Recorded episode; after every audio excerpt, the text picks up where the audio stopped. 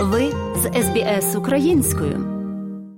Останні новини з України у репортажі Людмили Павленко.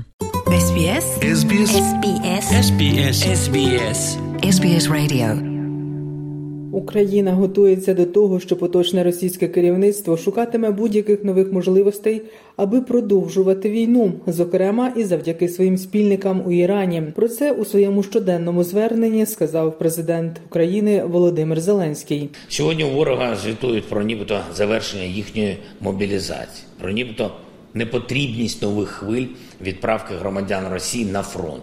Ми відчуваємо на передовій зовсім інше.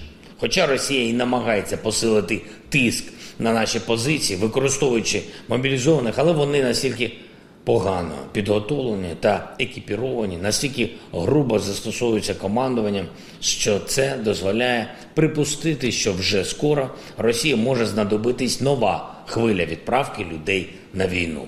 Ми до цього готуємось, готуємось до того, що поточне російське керівництво шукатиме будь-які нові можливості, щоб продовжувати війну, зокрема і завдяки своїм спільникам в Ірані. Саме тому щоденно працюємо з партнерами для того, щоб посилити нашу протиповітряну оборону і інші наші оборонні можливості. Сказав президент Володимир Зеленський у своєму щоденному зверненні. Повний виклад звернення президента прозвучить традиційно наприкінці матеріалу. Російські повітряно-космічні війська застосовують проти України ракети Р-37М класу повітря-повітря. Вони мають одну з найбільших дальностей ураження. Відповідне відео підтвердження оприлюднило саме ж Міністерство оборони Росії. Там можна побачити відеокадри зі злетом надзвукового винищувача перехоплювача Міг 31 під фюзеляжем, якого на точках підвісок під крилами три ракети Р-37М та дві ракети Р. 77-1. Ракети здатні вражати цілі зі швидкістю руху до 2,5 тисяч кілометрів за годину. Росія майже вичерпала запаси високоточних ракетних комплексів Іскандер, але у Росії залишається ще достатньо радянських ракет Х-22 та С-300. Незрозуміло в якому вони стані, і точність їхнього ураження сумнівна, але на озброєнні російської армії таких ракет ще тисячі. Про це повідомив представник командування повітряних сил збройних сил України Юрій Ігнат. За його словами, наразі Росія намагається домовитися з Іраном про поповнення своїх резервів балістичними ракетами. Ракети це на даний час дефіцитне озброєння для держави терориста, тому що бачите, завдають ними ударів виключно по критичній інфраструктурі, якісь важливі об'єкти, так військові там чи важливі стратегічному плані особі не цікаві ворогу. Щось вони ще мають Х-22 у достатній кількості. Не зрозуміло, які там в них стан цих ракет і наскільки точно вони будуть летіти, бо вони і так самі по собі не точні. Ну і плюс ракет С-300, у них можуть бути тисячі. Вони є виробником тих ракет. Їх доволі таки багато на складах залишилось. Це зенітні ракети. Цими ракетами противник б'є саме у профронтовій зоні. Вони збільшили дещо їх дальність застосування, дещо там кустарним методом модернізацію, яка дозволяє їх запускати з дистанції до 150 кілометрів. Але чим далі та ракета випускається, тим більш точність тоді в рази падає, і тому маємо такі наслідки. На жаль, гине мирне населення, гинуть люди. Українська столиця отримала нові системи протиповітряної оборони для захисту енергетичних об'єктів. Про це повідомив мер столиці Віталій Кличко. Він також розповів: якщо не буде форс-мажорних обставин, проблеми з електроенергією у Києві планується усунути за 2-3 тижні. Тим часом столичні енергетики заявили, що тривалість обмежень електрики у столиці може зрости до 6 годин. Ми зв'язалися з фахівцями Укренерго, які кажуть, що якщо не буде деяких форс-мажорних обставин, е, вони сподіваються на протязі двох-трьох тижнів усунути ті проблематичні моменти, які були пов'язані з атаками, ракетними атаками дронів, де було пошкоджена система енергозабезпечення. Непрості завдання, але вони приблизно кажуть, що 2-3 тижні. Російська армія знову обстріляла Запорізьку область. З 80 обстрілів більшість влучань були саме по мирних. Є загиблі і поранені, розповів глава Запорізької обласної військової адміністрації Олександр Старух. При цьому російські солдати намагаються завадити евакуації цивільних, випускають з окупації лише жінок, дітей і літніх людей. Очільник Запорізької області також повідомив, що останніми днями російські армійці, хоч і менше обстрілюють Запоріжжя, проте почали атакувати обласний центр дронами. 80 обстрілів було, в тому числі 56 обстрілів 20 населених пунктів наших. Е, На жаль, зруйновано кілька десятків об'єктів цивільної інфраструктури. Ще більше на жаль, одна людина загинула цивільна, і три людини було поранено протягом доби. Серед е, позитивного, то що сильно не стріляли по обласному центру, і, і також те, що трошки пропустили людей з окупованих територій. 131 людина змогла вчора виїхати, в тому числі 24 дитини доїхали до вільної території нашої країни. Чоловіки теж виїжджають, але в основному літні.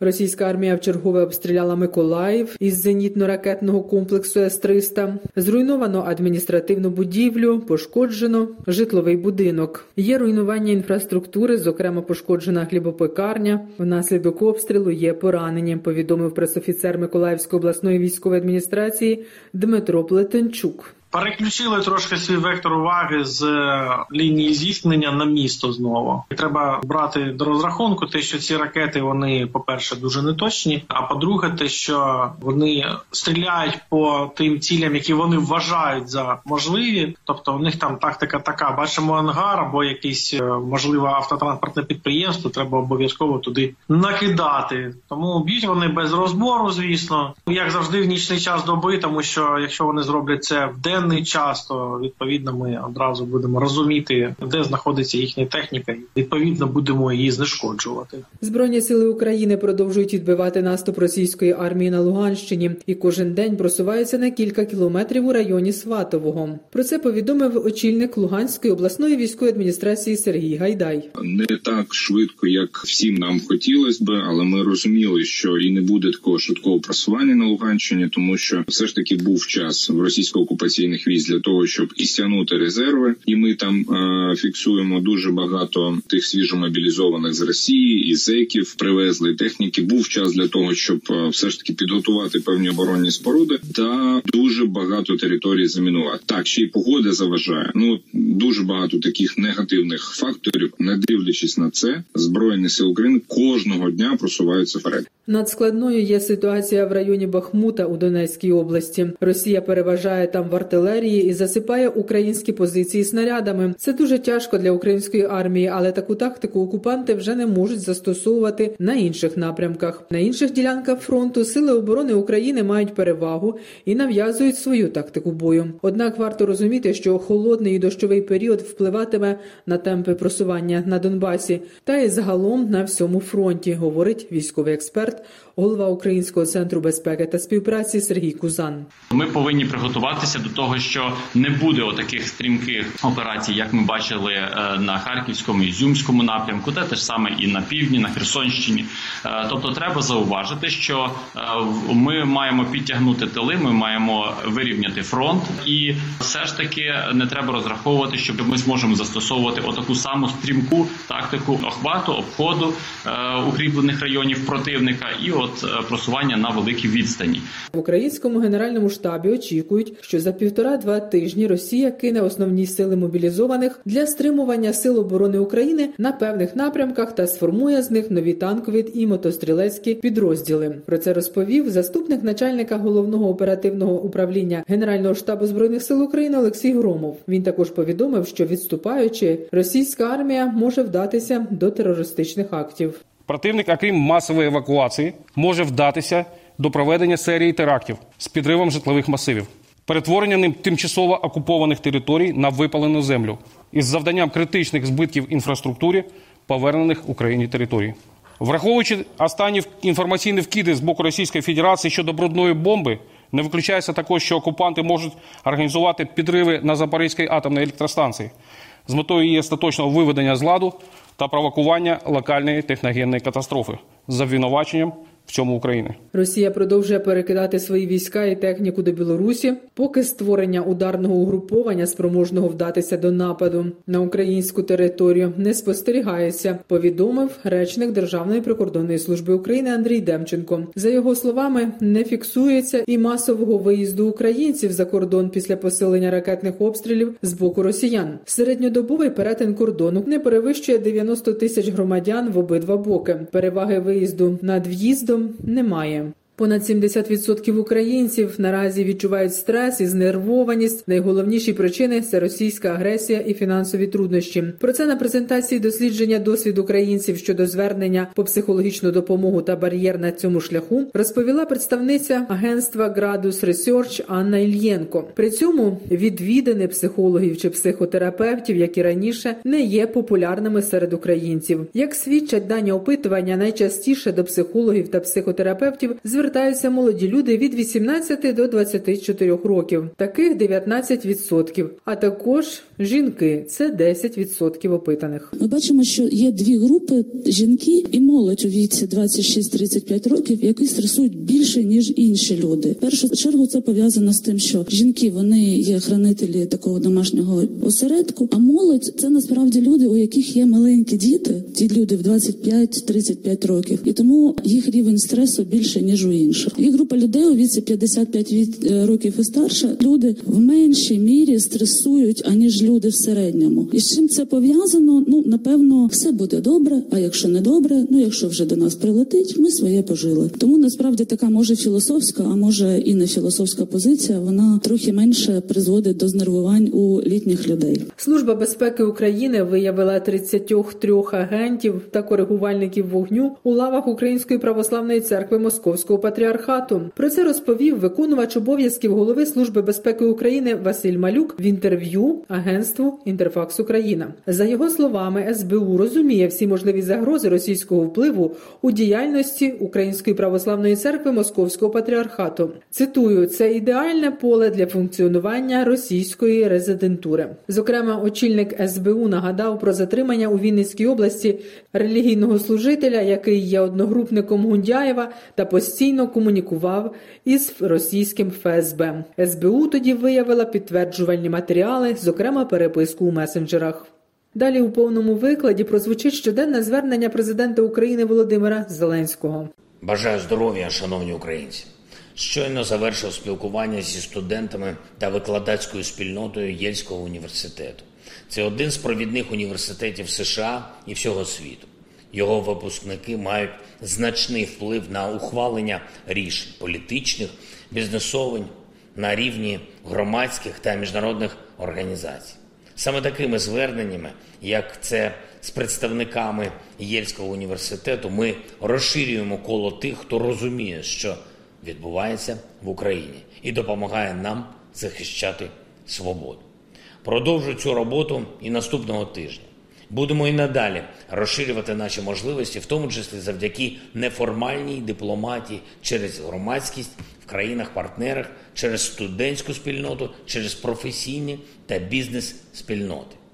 Провів сьогодні переговори з Джорджією Мелоні, головою італійського уряду. Привітав пані прем'єр-міністра із призначенням, обговорили можливості для посилення нашої співпраці на різних напрямках. Це і безпековий напрямок, економіка, дипломатія, зокрема і інтеграцію нашої держави до європейських та євроатлантичних структур. Провів кілька нарад з військовими щодо поточної ситуації на передовій наших активних дій. Сьогодні у ворога звітують про нібито завершення їхньої мобілізації, про нібито непотрібність нових хвиль відправки громадян Росії на фронт. Ми відчуваємо на передовій зовсім інше. Хоча Росія і намагається посилити тиск на наші позиції, використовуючи мобілізованих, але вони настільки погано підготовлені та екіпіровані, настільки грубо застосовуються командуванням, що це дозволяє припустити, що вже скоро Росії може знадобитись нова хвиля відправки людей на війну. Ми до цього готуємось. Готуємось до того, що поточне російське керівництво шукатиме будь-які нові можливості, щоб продовжувати війну, зокрема і завдяки своїм спільникам в Ірані. Саме тому щоденно працюємо з партнерами для того, щоб посилити нашу протиповітряну оборону і інші наші оборонні можливості.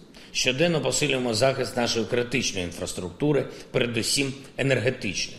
Станом на цей час у багатьох містах і районах нашої країни застосовуються графіки стабілізаційних відключень. Близько 4 мільйонів українців мають обмеження зараз. Київ і область, Житомирщина, Полтавщина, Рівненщина, Харківщина, Чернігівщина, Сумщина, Черкащина, Кіровоградська область, можливі також аварійні відключення в інших регіонах країни. Робимо все, щоб у держави була можливість скоротити такі відключення. Окупанти додали ще один виклик на окупованій території. Фактично, вони демонтують там всю наявну систему охорони здоров'я.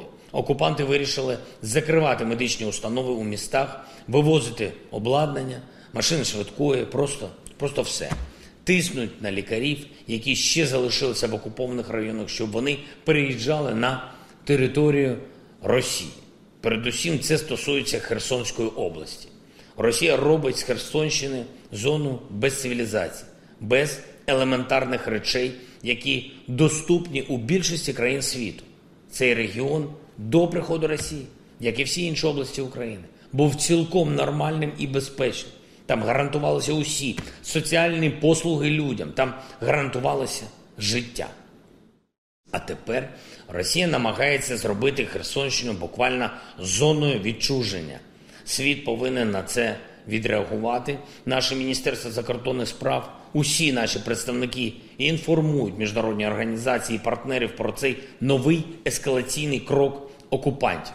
І я хочу звернутися зараз до усіх наших людей, які перебувають у цих окупованих містах і районах. Будь ласка, робіть усе, щоб допомагати одне одному, попри будь-які дії окупантів.